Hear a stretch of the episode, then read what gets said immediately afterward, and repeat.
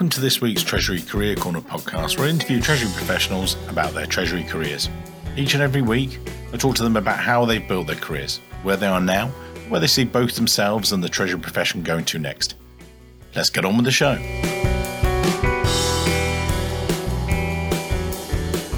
This week's show, delighted to be joined by a good friend of mine from the lovely Windy City, Jim Porter-Latin.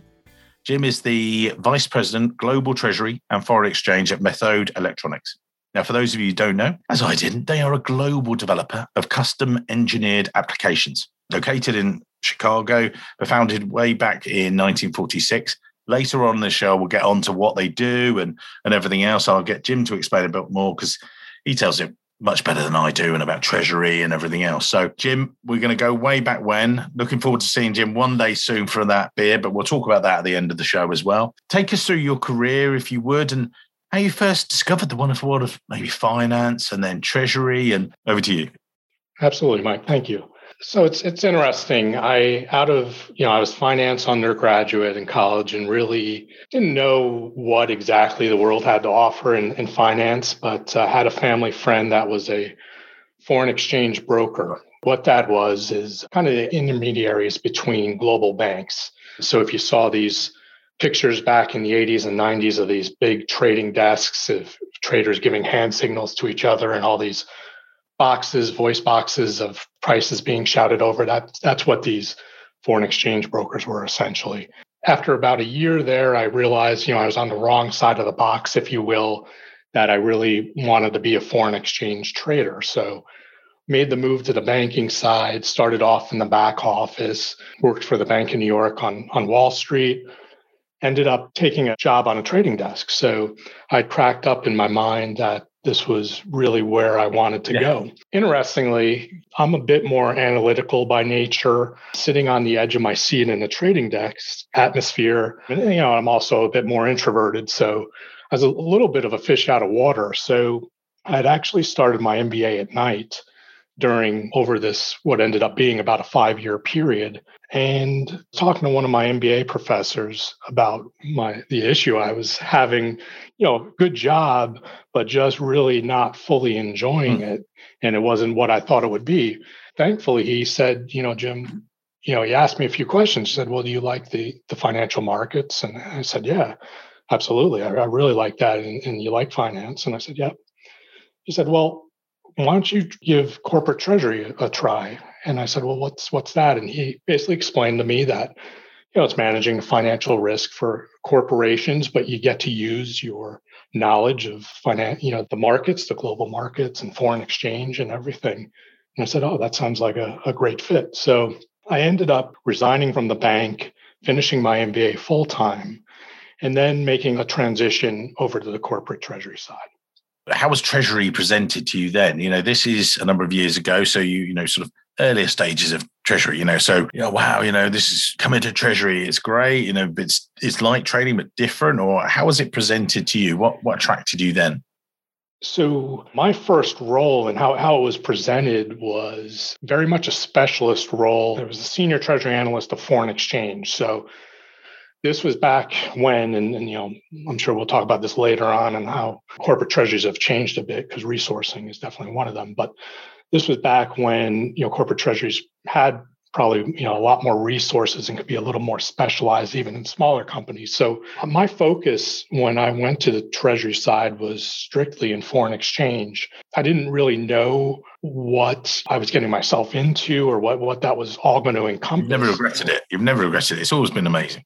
yeah, yeah, for for the most yeah. part. But but inter- interestingly, and, and yeah, just from a, a timing perspective, which I guess was a curse and a blessing at the same time, was when I made the move to the corporate side. It was actually when FAS 133 was first being implemented. So there was this big accounting pronouncement that was very complex and, and governed the way corporations had to book their derivatives had to account for their derivatives and that was so not what i was doing on the bank side right it was very you know accounting laden and just understanding things and so it was really a, a steep learning curve, but it was very important to understand that and to be, be able to fully implement what was best for the company. So it was, it was a very interesting time for sure.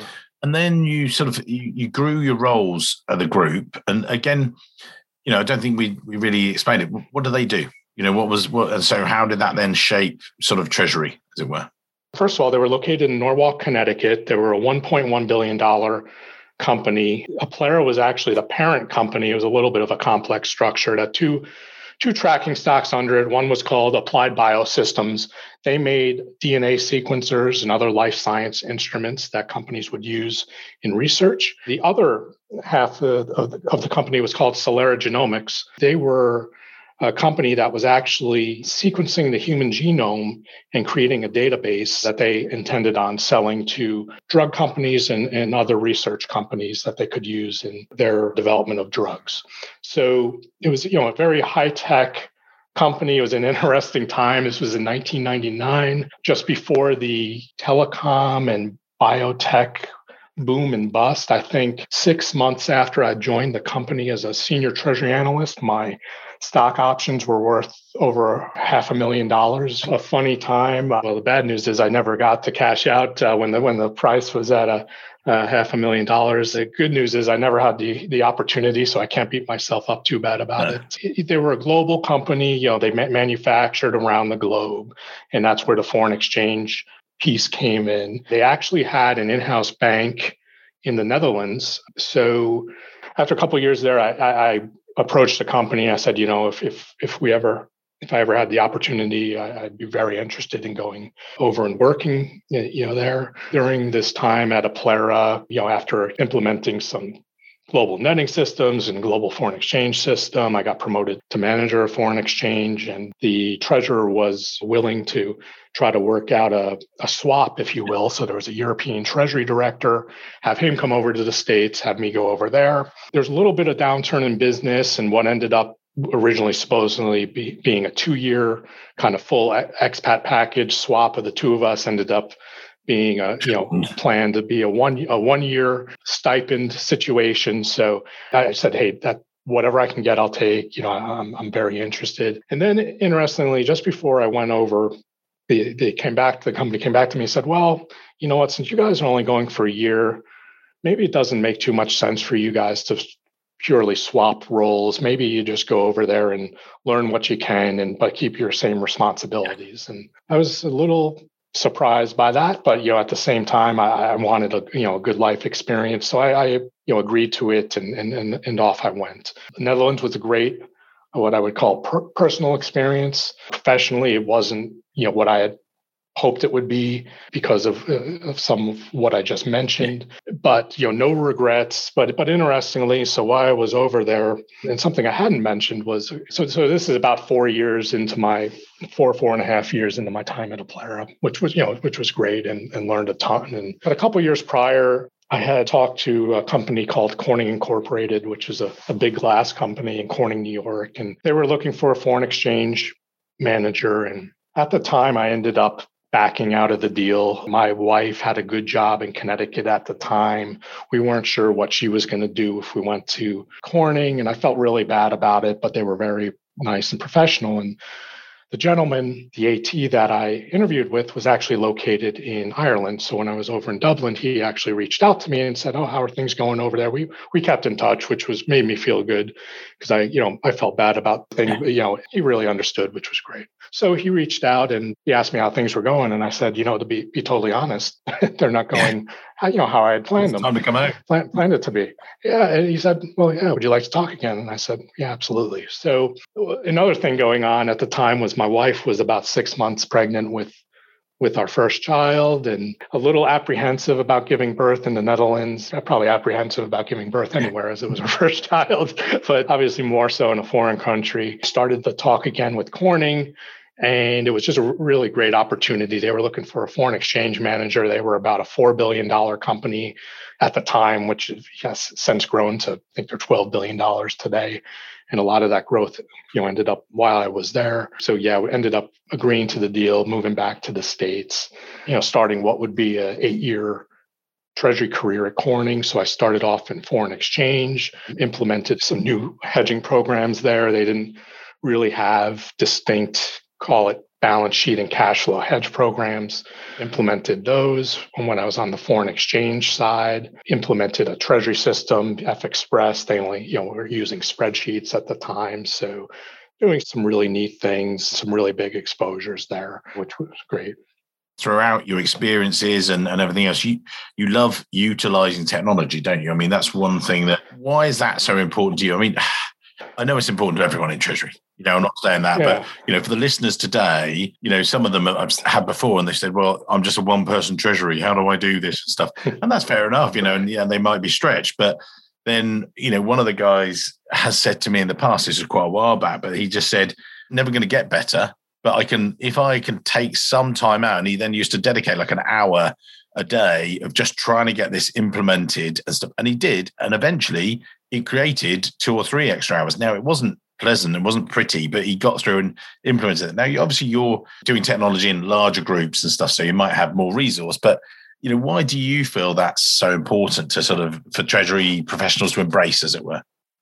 That's a great question. I think it changes a little bit as the situation changes. So, so what I mean by that is, I think when I was at a company like Corning, which was big and had resources, it was really so you could get more deep in the process, get more sophisticated, take things to the next level, really fine tune the way things were done. I mean, obviously, technology can always help you know minimize mistakes and things you know that are very important right especially when you're dealing with millions and billions of dollars but i think when you're at larger companies with more resources you're just looking to get more sophisticated i think when you're with smaller companies with less resources which is the case here at Methode, which we'll get into later i think it's more just about being able to do things even at the simplest level, right? So starting a hedge program, doing some interest rate swaps, uh, just trying to just start and just take things to the next step. It's not going to be super sophisticated, but you know, honestly, it doesn't have to be to make a material difference. And then as you've grown through these roles, you've you know coached others and things like that. When you were at Corning, did you have a team there, or was it sort of you know you're more of a contributor? What was the situation? Yeah, it changed a little bit. So it started off as more an individual contributor. So I was on the FX side for a couple of years before I moved across the hall to what they called corporate finance, which would be non FX risk, so interest rates, commodities, and it would also encompass debt and bank relationships. So when I was on moved to that side of the hall, I did inherit a team, a couple treasury analysts, which was great. When I was on that side, we worked together as a team, did some precious metals hedging, did some interest rate swaps, and also did a couple of debt issuances. So some that was a great experience for me because all my treasury experience up to that point had been purely on the FX side. So this was uh, you know a great time, and we, we would do annual rating agency trips to New York with a big presentation to take them through the company and how things were looking from a financial perspective. So all new experiences that I hadn't had before. And then you will, then move make the move from New York to lovely Illinois. How did that come about? I mean, we talked about this before the show, you know, as we can tell, but you're, you know, from New York and a big shift across and you know, maybe talk us through that with, you know, the next moves and Hospira and stuff, because again, it's quite a shift, you know, quite a location shift and everything else. How did that come about? Eight years into to Corning, which was you know a great experience. I wouldn't wouldn't trade it. Great people, learned a ton. Great company, but Corning, New York. I didn't mention this before. You know, it's four hours west of New York City. It's it's in they call the southern tier of New York State, and it's a one company town. Nobody was above me was leaving Treasury. Nobody was moving out of Treasury. So eight years into my experience at Corning, after learning a ton, I was still a manager level in, in Treasury. You know, I had some lateral moves. You know, I, I was in FX, went to corporate finance, came back to FX. I said to my wife, I don't want to, you know, our kids were in first grade and third grade at the time. I said, you know, I feel bad because my my parents never actually uprooted me when I grew up in New Jersey. But I said, you know what, I really don't want to be a, a career treasury manager. I think I can can move on to some bigger and better things. Mm-hmm. But in order to do that, we need to go somewhere. So I started looking a bit, and actually, a, a mutual banker that I dealt with at Corning told me about this company in, in Illinois, in Lake Forest, Illinois, called Hospira. They were a pharmaceutical company. They were about four and a half billion in revenue, and they were looking for a manager of capital markets. Hmm. And, you know, ideally it would have been a move up, but I looked at the role and it looked like a really great fit because it had the capital markets piece, it had the FX piece. I, you know, it just seemed like it was good. It was also in you know the Chicago metro area, so you know, God forbid I got in the same situation again where you know something happens at the company and I, I need to to look for another job, be in a large metro area. So, you know, I wouldn't have to uproot the family. So I said, okay, maybe, maybe this is worth looking into. So made the trip out, visited the, the folks, and, you know, it seemed like a, a really great deal. So I accepted the role. And interestingly, about a week or two after I accepted the role, you know, I had given my notice at Corning. And before I left, I was, you know, one day at work, I was talking to the banker and, and the banker said, Oh, did, did you hear? And I said, No, what are you talking about? And she's like, Oh, you didn't hear? And I said, No. And she goes, Well, the AT that had hired me had resigned. so I said, Oh, I said, Well, I better call them and make sure that they still need me, make sure I don't need to go back to Corning and say I was just joking. So I immediately got in touch with the, the treasurer at Hospira and said, You know, I heard this and, and I'm a bit apprehensive now. I just, you know, I need to know that you really do want me to come? And he said, Jim, you know, absolutely. He said, if anything, you know, this is going to be much more of an opportunity for you here. So uh, we absolutely need you. And, you know, he talked me off the ledge. so I'm glad I made that call and uh, made the move. It worked out great. About a year and a half later, I was promoted to director. That proved to be a really, a really good move. And just on that, because there'll be people listening to today and similar situation. Should they make the move? It's not down the road. It's like this is up kids wife everyone yeah. um, pack yeah. up the u-haul and we're across. What advice would you give to other people? You're a treasurer. You de-risk process you hedge your risks and everything else. How would you in a career sense give that advice? Looking back now is there anything that you know was the convincer for you? Was it like actually no the location the job the everything else how did you sort of, in the more holistic sense of everything else, how did that work? I'm not one to judge anybody's decisions, but for me, you know, I mentioned it a little bit that, you know, my upbringing, my father, you know, my mom was a stay home mom, my father worked. He worked the same job his whole career. So, and never, never moved. And, and I, so that was important to me. Now, as I mentioned, unfortunately, I had to move my kids, but I, I basically said to myself, I really don't want to do this again. So for myself, moving to a metro area, whether that be Chicago, New York, you know, it had to be a, a, major metro area that if something were to happen, and it did, teaser alert there, you know, and I did need to find a new job. Whoa, that, whoa. Don't, um, don't, don't tease this lot listening today. I we we've already planned this call, all right. Don't I don't want them yeah. to, you know, I don't want them to. Wow, Mike just discovered that you did this, right? That's what we we don't want to show these guys behind the scenes. We've already had a call about this. God, right, Jim. Right. No, that's it. That's it. You'll uh, the first round of drinks now. But anyway, sorry, back to you, Mr. Guest. Carry on. So it had to meet that criteria, just being in a, in a big metro area. And, you know, it was very, I, I, found the metro Chicago area very similar to the metro New York area. So up in Lake Forest, where Hospira was and where you know I live now. I found that you know very similar to northern New Jersey where I grew up. So uh, that you know that was comfortable, and you know the job was comfortable. So I think it's it's a package deal, and I think you just need to be aware conversely you know when you go to a one company town that could be great right I, but i think you just need to know that the job is going to be the job that they give you and if you're ever not happy with it your your only choice is going to be to get up and yeah. leave so i just i just couldn't put myself in that situation You're de-risking as well because you know i met jim many years ago through the windy city summit and you know and the and TMAC, the guys there, and it's great. We looked at years ago, sort of trying to establish ourselves in the New York region, but there's, you know, bun fight you know, there's too many people and it's trying to be heard in that noise. Whereas went to Chicago, fell in love with the city. Go there in the summer. It's blooming cold. and I've been in the I've been in the winter. It's blooming cold. But you know, one thing I discovered great, as you say, great community of treasury professionals. So it's for you as a treasury professional, yeah, you're de-risking that because there'll be other opportunities there as well, wouldn't there? So that's what you did.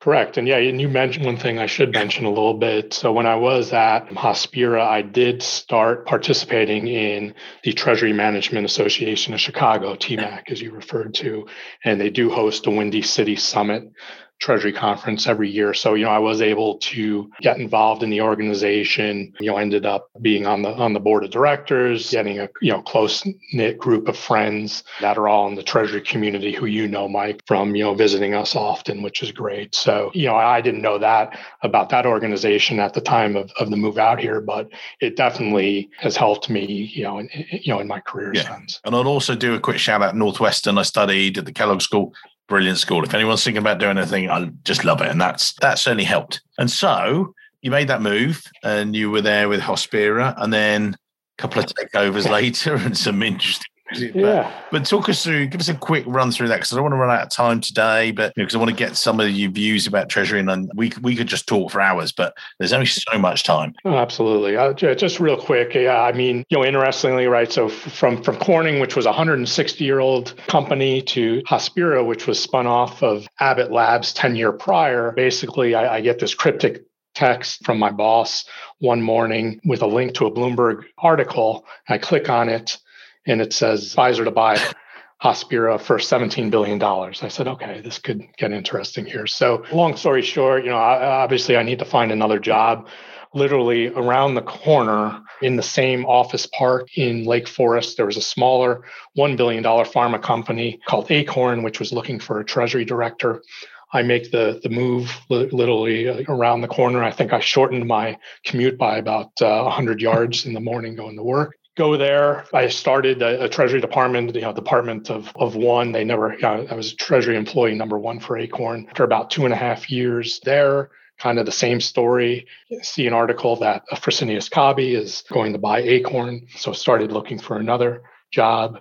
Luckily in Chicago, some folks I used to work with, Hospira, were working for a company called Hillrom, which is a $2.7 billion company in non invasive medical devices. They make hospital beds and other equipment. Joined there as an AT, had a few folks working for me in Batesville, Indiana, which was their old headquarters. Mm-hmm. I worked in downtown Chicago. Good company. I was, was there about a year and a half and just got a got a call from a retained search firm that they really liked my background. They were, you know, looking for a treasurer for a company in, in, Chicago, you know, called Methode Electronics, about a billion dollar publicly traded company. Yeah, I wasn't anticipating moving again. I really wasn't looking for a move after having to move a couple of times because of necessity, but it was getting me into the treasurer role, which was something, you know, that I was aspiring to. And we're coming up almost two years now at Methode. So it's been a, a really good move for me. And the company itself, again, we, without going into too much detail about it, but yeah. what's it been like from because you've done the, you know, you've had medical devices, medical pharma, medical a lot in that area, if you like, in yeah. that sphere, yeah. and then you've made this move to electronics and, and you know and yeah. things. I know that there's a bit of a backstory to Methode, which a combination that looks on the website, and we you know you and I talked about it on our first ever call, but uh, you know about the podcast. But maybe just allude to that, and you know what's that like in treasury terms? maybe looking at the differences. I, I talk to loads of guys and girls on this podcast, and we talk about the differences, you know, between different industries, and you know, but treasury is treasury, brilliant. But what have you found? It's interesting, Mike. I think to a certain extent, I, the way I view it, you're right. I, I, I did spend a lot of my career, well, or at least a decent part of it, you know, with Hospira, Akorn, and Hillrom, kind of, you know, on the pharma slash medical device industry, and you know, there's some similarities there. And I do view it corporate treasury. And when I say corporate treasury, I mean, you know, non-financial corporate treasury I, I, do view it as widgets, if you will, right? So I, I, do view Treasury, the core Treasury functions the same from company to company, regardless of what you're making. Mm-hmm. You're going to have foreign exchange risk. You're going to have interest rate risk. You're going to need money. You're going to need to invest. Just all those things are very similar. You know, there might be some nuances, there might be some some differences, but you know, you learn how to do do those tasks well in one industry, you'll figure out very quickly any nuances in another. So it's been a pretty seamless move for me from industry to industry. And as we start to then sort of move from you know this role and and and looking at treasury, you know, I met Jim very happily through TMAC. That's the Treasury Management Association of Chicago. They run Windy City, and I started speaking there. And we then, you know, we met in a couple of bars and, uh, you know, shared the odd beer or two. And I can't, can't wait to do again. But one of the things I discovered was this great community of Treasury people and things like that. But we go to the conference, and I was talking to a treasurer the other day, and he and his team go to lots of conferences, and they used to come back lots of them. And they would go, oh, yeah, we're going to do this, going to do this. This was Phil Scott actually with Ferguson, who do plumbing and heating supplies. And he said, guys, that sounds really good. And then we come, blockchain, we could do this. And he said, is it relevant? And actually, they were like, "Oh, well," I said, and literally, I think you know sometimes you have these motivational quotes on people's walls and things. And in some ways, we when Phil and I spoke, and this is what I want to ask you. Sorry, long question, but the fact is, they start to say relevance you know, the relevance to your treasury team and the relevance. And I know a lot of the sessions that, you know, come up, people are, shall I go to that session or is it quite relevant to my business? But as you look at the future for you and the business and, and for you as a treasurer, what are you seeing as being relevant coming out that people should be thinking about? Is it blockchain? You know, but those people, oh no, that was that was last year's news. Or what are the key things you're finding that are relevant or that are really you know making a, a different or a difference or things what, what are you thinking that's a great question i think it i think it changes a, a lot in where your company's treasury department is in their evolution and what i mean by that is if i go back to when we first started the conversation about when i made the move out to corporate treasury you know i worked for you know, a 1.1 billion dollar company that probably had 10 people in treasury doing different things. I now work for a 1 billion dollar company and I am the treasury department. While blockchain and the newest technologies and certain things may be appropriate for certain companies, it's not for Methode at this point, right? I'm getting the initial hedge programs in place. I'm getting first cross currency swaps and interest rate swaps in place. I'm reevaluating their debt structure. You know, real you know early age early on things but it's just where we are in our growth structure with our staffing level currently. You know a year or two years from now some of these hotter current topics might be more appropriate for us and we might you know have the bandwidth and resources to to be going down that road. But now it's really just coming up the curve and making sure we're we're doing the basics the best we can. And when you're doing that, what what's your are you setting out an end goal or are you just literally starting at the beginning of it and going, right, we just need to deal with this stuff first or right i want to get over here or you know i know know there's yeah. there's, there's a mixture of both and i'm not yeah there, there's there's no shortage of of what you can do or where you can go honestly i think it, it, it's just picking either biggest pain points or or kind of the you know the the biggest potential wins, right? The um, the lowest hanging fruits, and just just coming up with a, a game plan and being realistic. You know, there's only so much you can do, right? I mean, so I, you know, I need to do the day-to-day global treasury duties and try to improve things, right? So just being realistic, picking a few goals to to, to try to improve things over the next 12 months and then start again going back to that future thing for Treasury, you know, you and I, it's been a pain. We haven't got to see each other for a while, but that is going to change going forward. But, you know, you see developments, you're probably getting phone calls still that you, you sort of, you know, the banks come out with this latest scheme or these other consultancy, oh, we're doing this, doing this. What are you, which one, which phone, phone calls are you picking up? Which webinars are you looking at? You know, I know that with webinar out, but what are the things that you're thinking? Do you know what that is something that could make a difference? Or again, before we move on to sort of your LinkedIn profile and your your top tips, what what are you thinking that you know, again listeners today should be thinking about? The ones that that interest me the most are there, there's a couple. One one is definitely technology and and more specifically technology that can be easily implemented because when when you're a team of one you don't and and don't necessarily have a ton of IT resources available to mm. you. I you know definitely have some, but can't be getting caught up in any sort of complex, long running system implementation, right? Whatever whatever technology that could help me from a treasury perspective needs to be pretty straightforward and have a reasonable implementation time. So technologies like that with a value prop like that interest me. The other thing, you know, under the the same heading of of you know doing more with less is any sort of outsourcing or or third party provider you know doing certain treasury topics processes that you know could be outsourced like so, you know there's some companies that could, could do hedge accounting as an example mm-hmm. items like that where you can get things off your plate or even just relying on your banks for you know different things um, any way somebody else can help me I'm open to listening to. So there you go. So you know, well, we'll get your LinkedIn details put in the show notes, but you'll have to you'll be beating them off with a stick. They'll be like, quick, quick, quick. You're like, hang on, hang on. Yeah, be, you know, so yeah. Already am.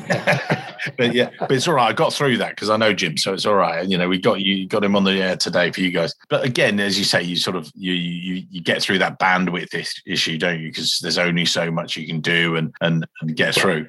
But as we wrap up today's show, we'll put your LinkedIn details in the show notes. So if it's appropriate to have him in your network, he's a great guy and you definitely want to. But if you look back over this and, you know, maybe for the three levels, you know, listeners today will be, you know, treasury analysts, assistants starting their careers, you know, so wanting to know, you know, looking back what you would have done, not differently, but what you would recommend to them the mid-level guys, you know, wanting to say, well, this is prioritization, which I think was great. We've got some good stuff, and also some other treasurers. If you reflect over those, what are the, you know, three, four, five, I don't know, two tips. What are the main tips that you would give to people for them to take away that they should be thinking about as they listen to today's podcast? Yeah, I think just, you know, I think learning is key theme. And and what I mean by that is is you know taking opportunities that may not be your first choice. Like for, for example when i was finishing up on uh, at, sorry up at corning i had treasury ops kind of put under my area as long, along with foreign exchange. And treasury ops was never a first choice of mine but it's a core competent, competency area in treasury and I have used that, you know, knowledge everywhere I've gone since. So expanding your horizons, you know, taking on new roles is only going to, you know, help you down the road is, is, my view. And along that learning theme, you've mentioned previously TMAC and Windy City, just from both a networking perspective, getting that network to understand what other people are doing, you know, how they're doing things, you know, obviously from just a professional network standpoint, if you ever need it from a jobs perspective, getting that that network and just continuing the learning that way as well, you know, through TMAC, through through Windy City is is definitely uh, helped me along the way. Awesome. Well, amazing, Mr. Portalatin. And we were talking about the origins of his amazing surname. So I've said it and practiced it a couple of times. Amazing advice there. Thank you very much. As I say, we will get your details in the show notes so people can connect to you. I can't wait to see you soon. And thank you very much for all your advice today, sir. Thanks very much. Sounds great. Thanks, Thanks Mike. Hello, it's Mike here again. I hope you enjoyed this week's show.